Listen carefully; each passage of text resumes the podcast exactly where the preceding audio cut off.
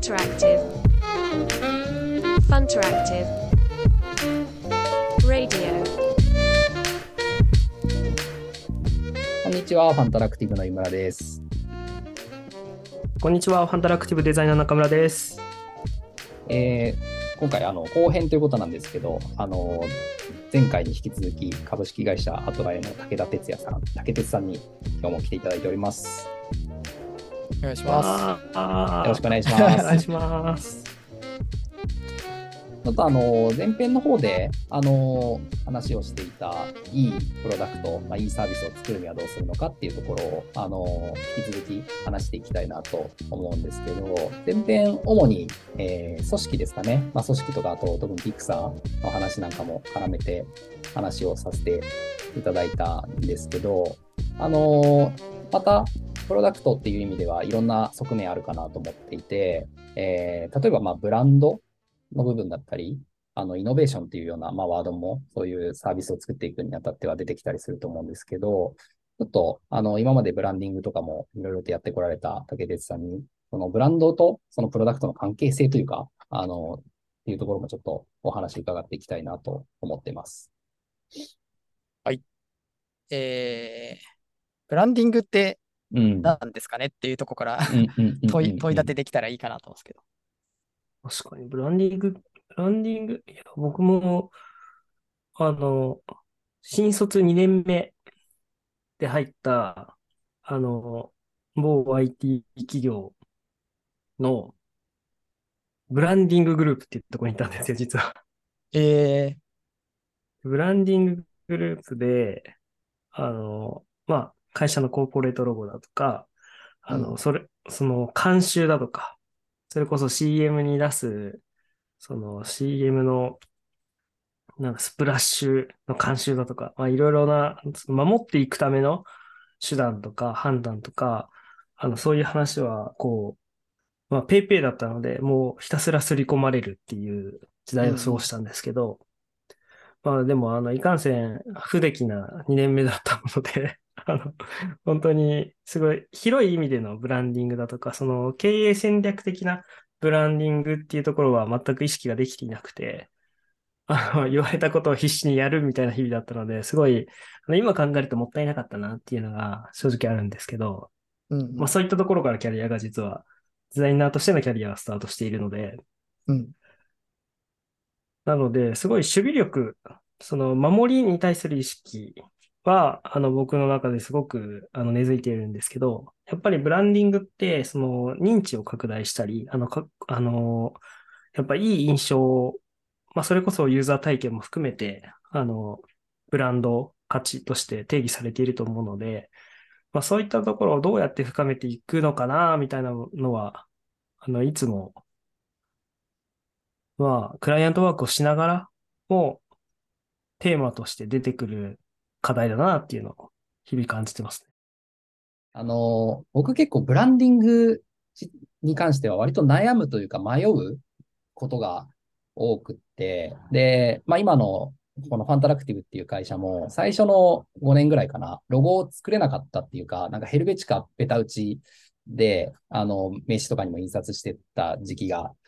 あって、なんかこう、何かの色をつけてしまったりとか、何かの、まあ、レッテルって言うとすごい言い方悪いですけど、なんかその自分の会社にどう、あの、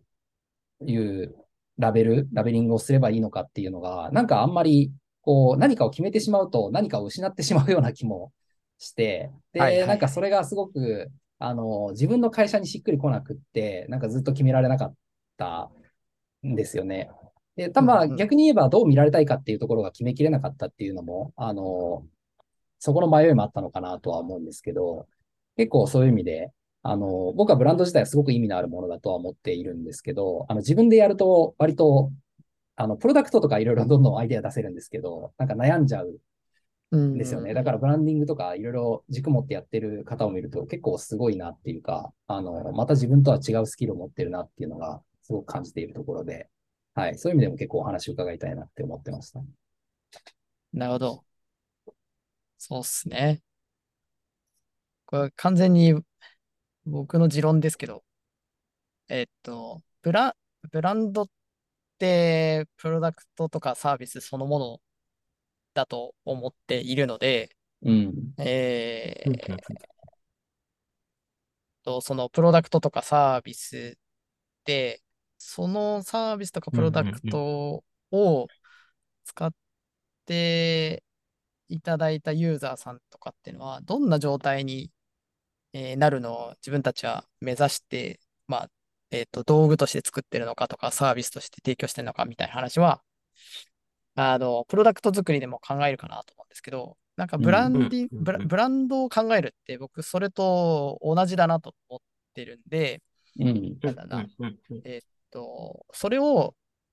なんだな。だから、えーっと、プロダクト作りと、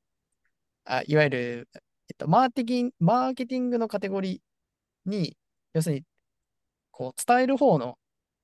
コミュニケーションデザインとかの領域でブランディングってよく言葉として使われるんですけど、うん。僕の中では、えっと、両方、えっと、含まれないと、えっと、意味がないなと思ってまして、うんうんうん。はい。なので、えっと、それの元になるブランド、プロダクトとは、サービスとはっていうのを考えるのは、あーえっと、ブランディングする、えっと、伝えるっていう部分でも、えープロダクトを形にする方でも考えなきゃいけないし、うんそれ、をどういった形で、なんだろうな、あーっと、まあ、ロゴにしたりとか、えっと、色味だったりとかっていうのを、まあ、決めていくっていうのは、結局それがプロダクトには使われるんで、なんだな、プロダクトの表層の部分も考えていく過程でうん。絶対入ってくるなというところうんで、なんだろうな、あーブランディングってプロダクト側の人こそ考えた方がいいんじゃないかなと思ってたりする部分と、あともう一個は、えーっと、なんだろうな。これはやってて思うんですけど、えーっと、こう、いう、まあ僕ら SARS なんで、SARS のプロダクトを認知して、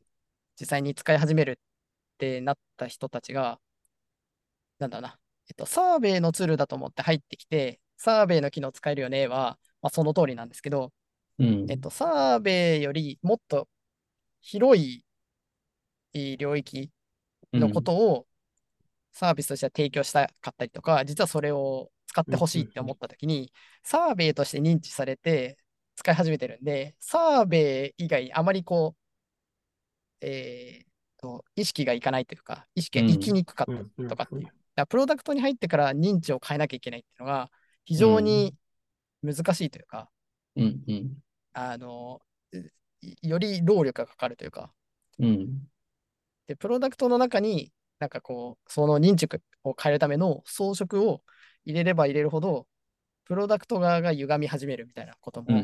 あったりするなっていうのは、まあやってて思っていて、なので、うんえっと、やっぱり自分たちが思い描いているとか作り出したい世界観を、まあ最初から認知してもらうっていうのは、やっぱり、えーユーザーの、えー行動、行動変容っていうか、こう、えー入ってきて、かつそのままサービスを使ってもらうとか、プロダクトをあー道具として使ってもらうみたいなところの歪みがないなみたいな思ったりしてますかね。うんうん。伝わったかな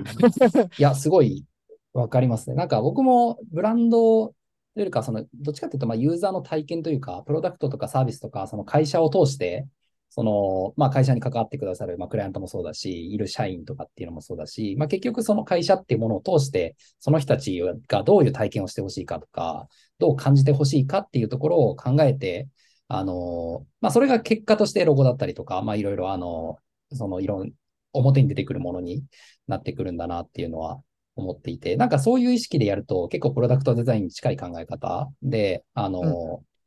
なんだろう、そのコミブランドコミュニケーションっていうのを、あの、まあ、要は人との対話っていう感覚でできるんだろうなと思っているし、うん。なんか伝えたいこともその時々によって変わっていって全然いいと思っているので、今のファンタラクティブはこうであるべきだけど、5年後のファンタラクティブは違うよね、みたいなうん。ところとかを、うん。が全然変わってもなんかそれって別におかしなことではないよなっていう。まあだから皆さん、あの、ブランドリニューアルとかいろいろされるんだと思うんですけど、うん。うん。なんかそういうその時々の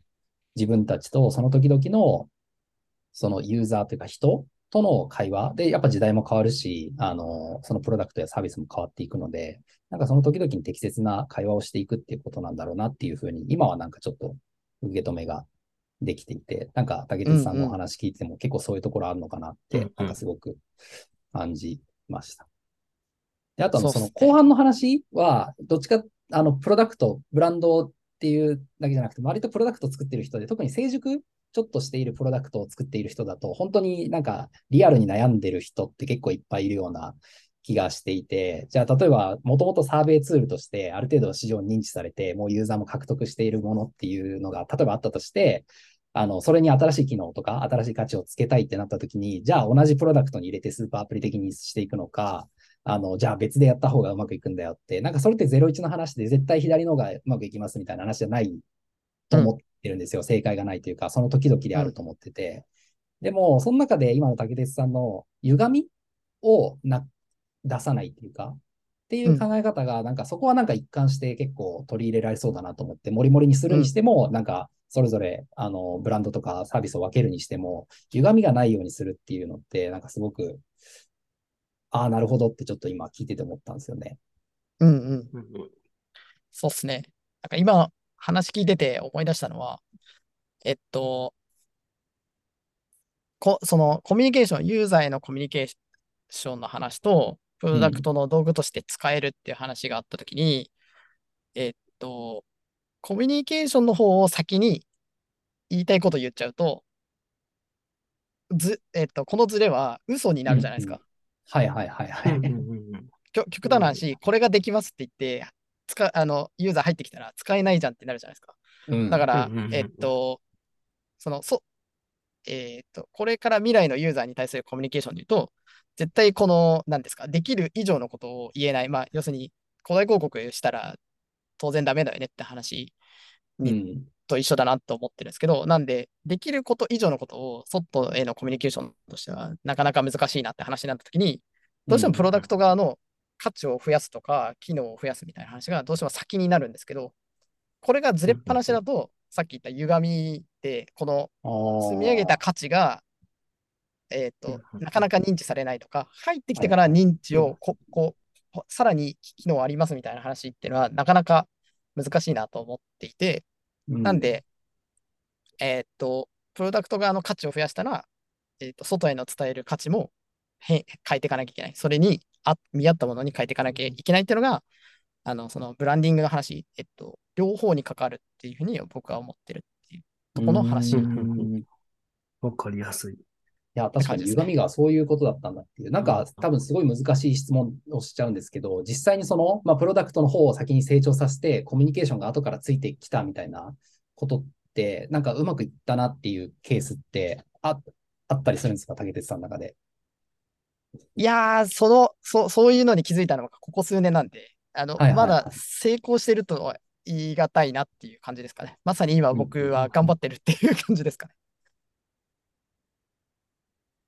でもなんかあどの、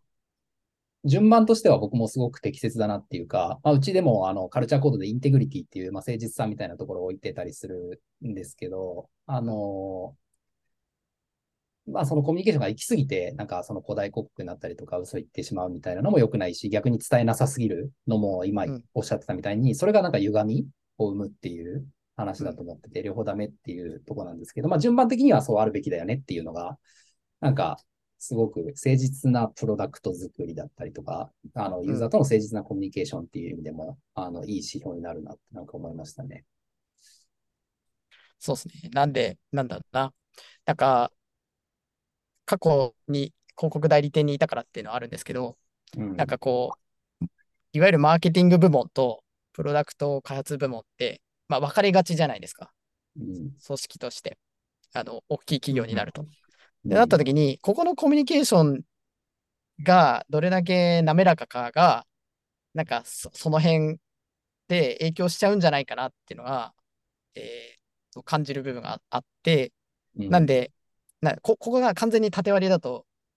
多分うまくいいかないんだろうなっていうのが、うんうんうんかん感覚的ですけど、なんかこうあるので、なんか、もしね、大企業にいらっしゃる方だったら、なんかここの橋渡しするとかは、あの、すごく大事なんじゃないかなとか思ったりしますし、うんえっと、マーケティング側にいるデザイナーの方は、プロダクト側のことを気にかけて、プロダクト側にいる人はマーケティング側のことを気にかけるっていう、なんかこのクロスが、うんうんあーいかにできるかが、実はプロダクトのとか、そのビジネスの成功、そのサービスのじ、えっと、事業の成功みたいなところは、実はそういうところにもしかしたら隠れてるかもしれないとかは思ったりしますかね。いや、それだけプロダクトが成いやそれは熟してくるとね、やっぱり部署もそれだけ多くなるし、人数も多くなるし、やっぱそういった時にさっきの組織の話もやっぱり出てくるというか、なんか部署が分かれた時の組織デザインどうするかって話も今の話ですね。うん。うんなんかちょっとさっきのそのズレの話に、ズレというか歪みの話に戻る、戻るっていうかちょっと気になってるところがはい。あって、あの、どうしてもその、まあ、例えば新しく入ってくるユーザーさんに対してって、コミュニケーションが新規なんで取りやすいと思ってるんですよ。その今のプロダクトの価値に合わせた、まあ、その時見た広告だ、まあ、広告だけじゃないと思うんですけど、あの、もの。で、ただまあ、昔からその、ある程度成熟しているプロダクトだと、すでにいらっしゃるユーザーさんみたいなのの認知を変えるのがまあ難しいって話、さっきおっしゃってた？と思っていて、なんか、でも、だからといって、もともといらっしゃる、じゃあ、サーベイのものをサーベイだと思ってる人たちに、もうちゃんとコミュニケーション取っていかなきゃいけないし、そこを切り捨てたら全然意味ないくなってしまうっていうところもあるので、なんか、そこがすごく、一応なんか難しいというか、すでにユーザーさんがいらっしゃるからこそのコミュニケーションの難しさっていうのはなんかあるんだろうなってちょっと、そう思います、そうです。ね。その辺は、やっぱ、あの、Figma とか、うん。めちゃくちゃうまいなって思ったりしますかね。ああ、どう、どういうとこですか？あのーやっぱりき機能、なんだろうな、ツイッター見てると、欲しかった機能がふき、あのー実装された、アップデートされたみたいなツイートが、あのやっぱり多多いと思うんですよね。か過去のアップデートの中で言うと。うんうんなので、うんうんえーっと、ユーザーリサーチがものすごい優れているのか、もしくは、えーっと、描いてるその機能開発のロードマップが、その、なんですか、デザイナーが欲しいのにすごく合ってるのか、ちょっとどどこがポイントなのかわからないんですけど、なんかそのロー、ロードマップっていうか、そのアップデートを作っていく、なんだろうな、デザイナーが欲しいっていうところをちゃんとつけてるみたいなところは、うんうんうんあー外から見ててすごい素晴らしいなっていうふうに見見えてるのと、うん。あとなんだろうな。ねあー、あの、個人的には僕、あの、いつも Figma ベータの方を使ってまして、うんうんうんうんうんあの、Figma ベータってちょっと先の機能が使えるようになってるとかっていうのが、はいはいはいはい。あの、なんですかね、そういう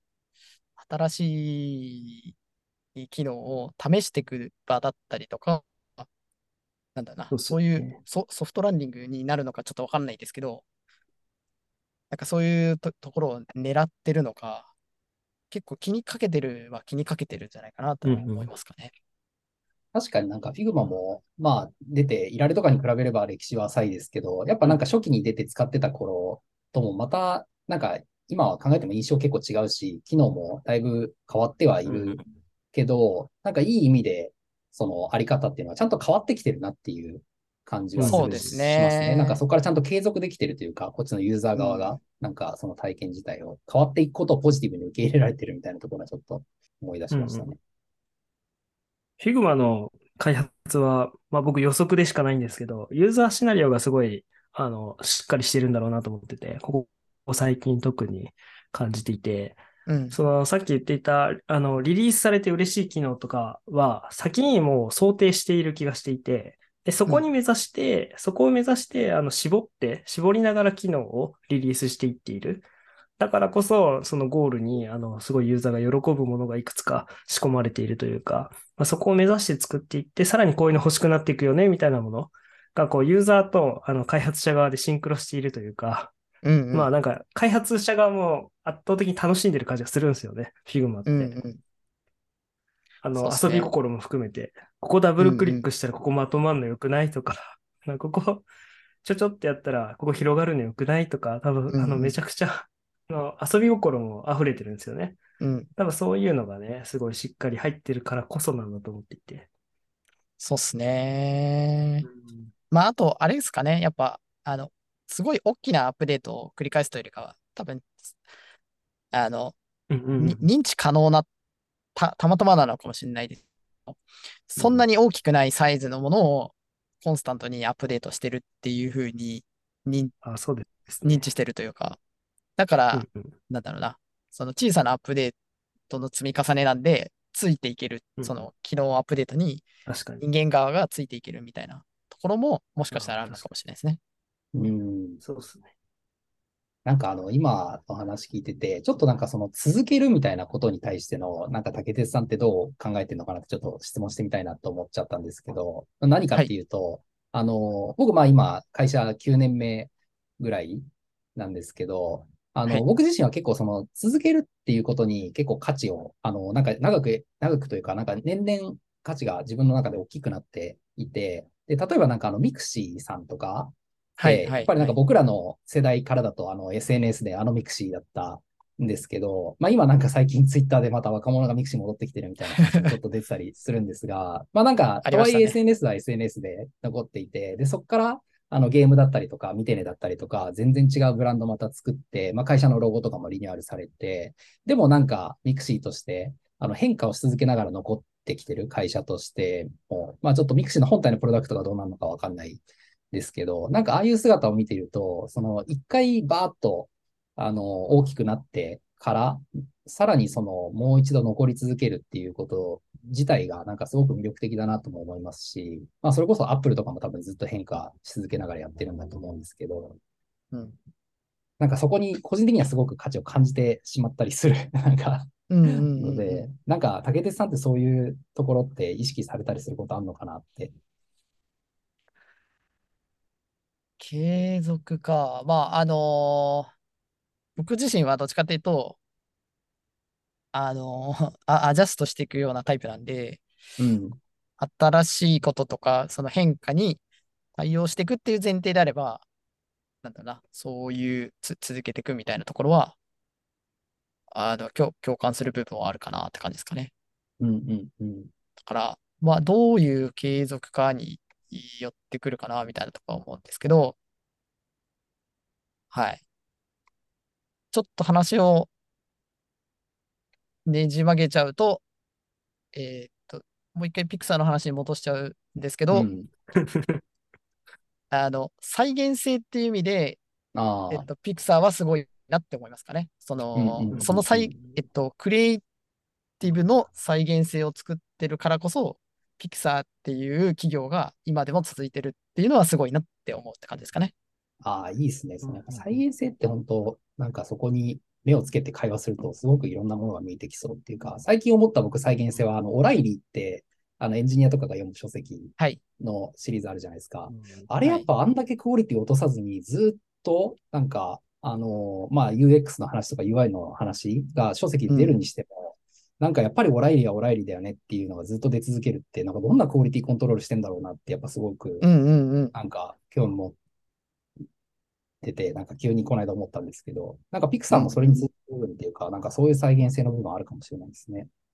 うんそうですねうん。それが今、ブランディングになってるんだなってのも思いました。同じこと言ってました。え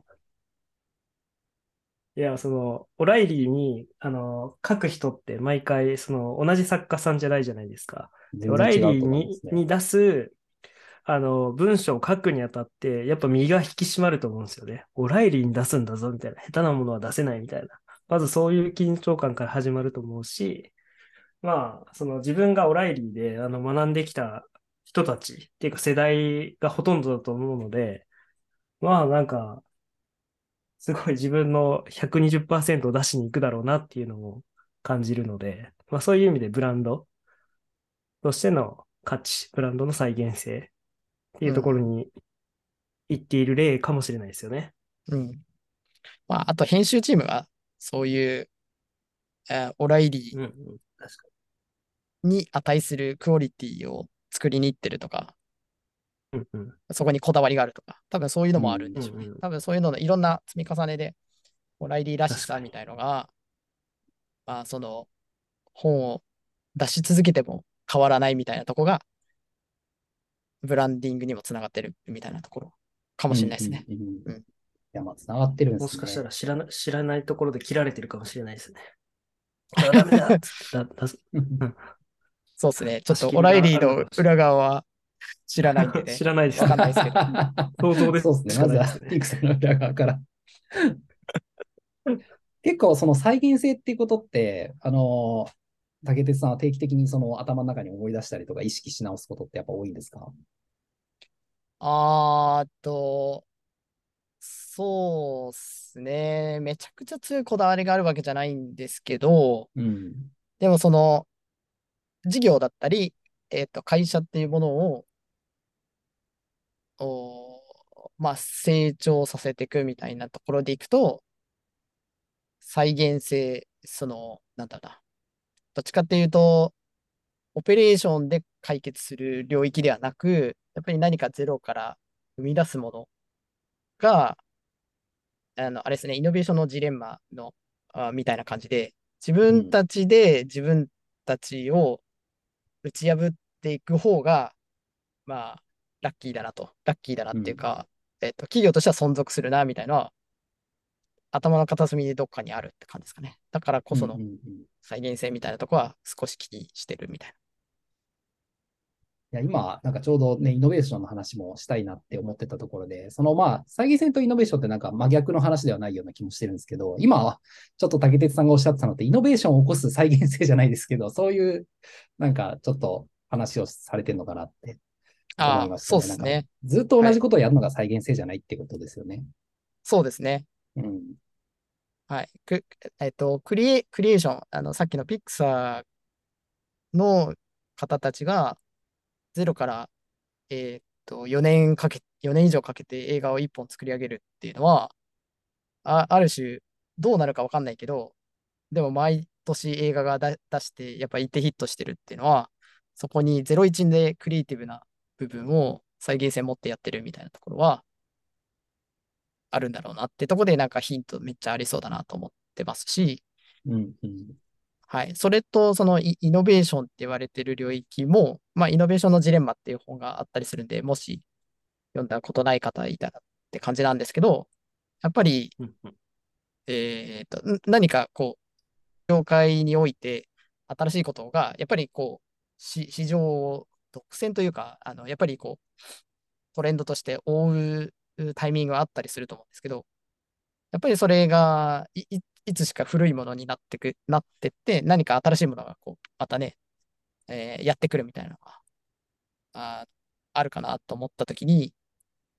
どうせだったら、なんだろうな、自分たちの A っていうプロダクトを、新しい B っていうプロダクトで、自分たちで自分たちを打ち負かしていっ。た方が、き企業としてはうんうん。つ続くじゃないですか。うん。っていう意味で、なんだろうな。そのイノベーションの再現性ってめちゃくちゃなんか難易度高そうで、なんかすごい すごいなんだろうな。べ別にそんな僕めちゃめちゃ知ってるわけじゃないですけど、なんかそういうところを狙いに行かなきゃいけないんじゃないかなみたいなのは思ったりしてますかね。うん、でもなんか自分たちもまあ中心となって作ったまあそのカルチャーだとかプロダクトサービスみたいなところを自分たちがさらにイノベーションで超えていけるって、なんか企業のあの、ライフサイクルというか、なんか強く生き残っていくっていう中で本当すごいいい考え方っていうか、まあ 一個一個がめちゃくちゃ難しいんで、そうですあれなんですけどね。なんかある種理想というか、なんかそういうのってかっこいいなって思いますね。個人的には。そうですね。なんかはいそういうところは、もちろんできるとは本当に思ってないんで、なんかいろいろ知りたいなと思いますし、チャレンジしたいなと思うっていうところですかね。ああ、でもそれこそ組織のデザインの話で、その、まあ、今一番メインのプロダクトで新規事業でそれを超えるぞみたいなイノベーションを起こしてるときに、メインのプロダクトのなんかメンバーっていうか、がなんかちょっとモヤモヤしてくるみたいなのとかも結構ありそうじゃないですか。そうですね。おっしゃる通り。なんかお俺たちはもう、なんか旧バージョンも作らされてるのかみたいな。そうですね。あと、ね、社内で、あの、戦っちゃったりとかね。うん。うん。そういうのはどうしても、まあね、人間感情のね、生き物なんで、そういう側面はあると思うんで、まあそれを含めてどう、まあ、えっと、組織の話だと、ね、どう、どう、まあ設計したりとか、マネージするのかみたいなとこはあるんだろうなって思いますかね。うんさっきおっしゃってた、その、なんかみんなで1時間半とか2時間、あの、話をする機会っていうのはもう全然部署とかも飛び越えて、はいチームを組むわけですもんね。そうです。なんなら社長とグルーピングされることすらあります。うんうん。やっぱりそういうなんか部署とか、まあそういうものを飛び越えるっていう機会は、やっぱり意図的に増やされてたりとか、なんかそういうのってやっぱいいなって思ったりする部分はあります？うん。他にもなんかそういう機会ってあるんですかね、そのなんか部署して。ああ、そうですね。えーっと、しょ、あの、オオフィスに、えっと、まあ、今日、今日金曜、収録日が金曜なんですけど、うん金曜の夜とかは、えーっと、オフィスで、あの、食、食事したり飲んだりして、会話するみたいなことはありますかね。えあいいですね。ー、やるオフィスの本当、いいところの一つだよね、そういうのは。うんうん。そうですよね。僕らはそれを、が必要だと思ってて、オフィスは未だにありますね。うんうん。うん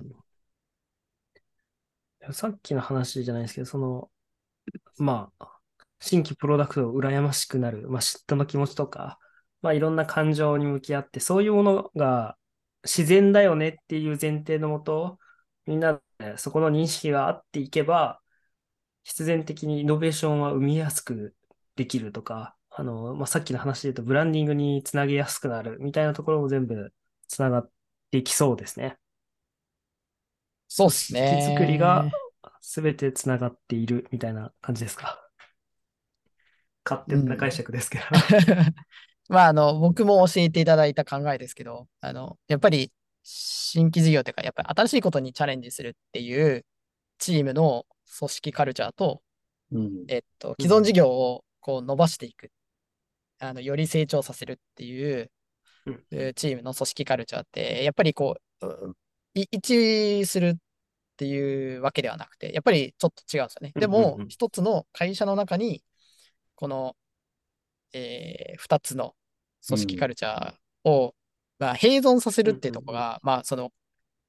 経営として大事だよねっていうふうに、まあ、ある方から教えていただいたりするんですけど、うんうんうん。まあ、その併存させるっていうのが、はい、すごいキーワードだなと思ってて、うんまあ、そのさっき、あの、安高さんがおっしゃってた、うん。あある種か、感情はね、コントロールできないんで、まあ、そういうのをね、感じるう部分はありつつ、うん。でもこう、併存させるっていう、どうやったら併存するのかみたいなところを、まあ、考えるのが組織の、組織づくりなのかなと思ったりしますかね。うん。でも最初からというかもう結論をどっちかに寄せるっていうのを結論にするんじゃなくて、なんか併存っていうものをまあ目指すっていうところでやっぱりその組織デザインの、なんかそもそもやっぱ考え方から、そこからやることが変わってきそうですよね。うんそうですね。うん。いや、すごい共感できますね。僕もなんか併存させたいなって、個人的にもなんか自分の会社だと思ったりするんで。うん。まあその方が新しいことにもチャレンジしやすくなりますよね。なんか、あの、うん。変化しやすくなるというか。そうですねなんか。0か100かみたいに話にするよりかは。そうですね。うん。じゃあちょっとそろそろお時間の方が、あの、だいぶいろいろと話させていただいて、僕たちはすごくいろんな話聞けて勉強になったんですけど、竹手さんいかがですか？すいません、ありがとうございます。はい。いろいろ話できて、なんか自分の頭の整理にもなって、非常に楽しい時間でした。ありがとうございます。ありがとうございます。ありがとうございます。安坂さんからは何かありますか？最後に。いや、その、僕も頭の整理がいろいろできて、本当にた、あの、あ貴重な機会を機会をありがとうございましたっていう感じなんですけど、まあ、やっぱりあの共存共感というか、あの自分たちのやってることは間違いないんだなっていう確信を持ちつつ、もっともっと頑張んないとなっていうのを改めて感じたので、引き続き頑張っていきたいので、またランチ行きましょう。はい。ぜひぜひ。ね、まあ音声なんで伝わらないんですけど、竹鉄さんってなんかこう終始笑顔というか、なんかこう、優しい雰囲気がなんかね、多分普段から言われると思うんですけど、めちゃくちゃ出ていて、